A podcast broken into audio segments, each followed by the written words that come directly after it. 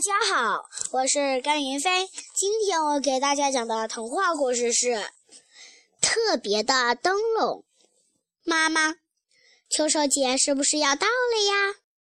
夜晚，小松鼠躺在妈妈的怀里问：“是呀，你要开始准备做秋收节的灯笼啦。”妈妈说：“今年的秋收节。”我要做一个像星星那样美的灯笼。小松鼠看着天上的星星说：“森林里，一年一度的秋收节是非常重要的节日。为了迎接秋收节，每一个孩子都要做一个灯笼，在秋收节当天找一棵小树挂起来。第二天。”小松鼠和好朋友小兔来到山坡上玩。小松鼠问小兔：“你想好做什么样的灯笼了吗？”“还没呢，我想做一个特别的灯笼。”小兔说。“到底要做什么样的灯笼呢？”小松鼠和小兔坐在一起想啊想，突然。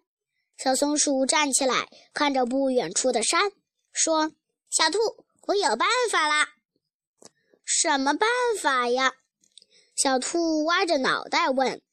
“我们可以找西蒙爷爷帮忙。西蒙爷爷可厉害了，他能想出各种各样的好方法。西蒙爷爷住在那边的山脚下，现在我们就去找他。”说不定它能帮助我们做出特别的灯笼。小松鼠兴奋地说：“好主意！”小兔说：“那我们快出发吧。”西蒙爷爷知道小松鼠和小兔的来意后，爽快地答应了。他从储物室里拿出一个大南瓜和一个枯树桩，说。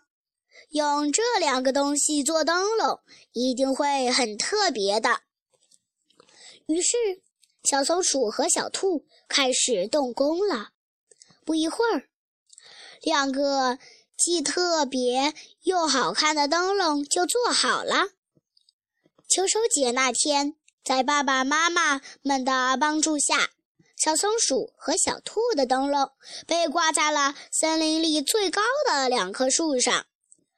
整座森林里，就数他俩的灯笼最特别了。谢谢大家。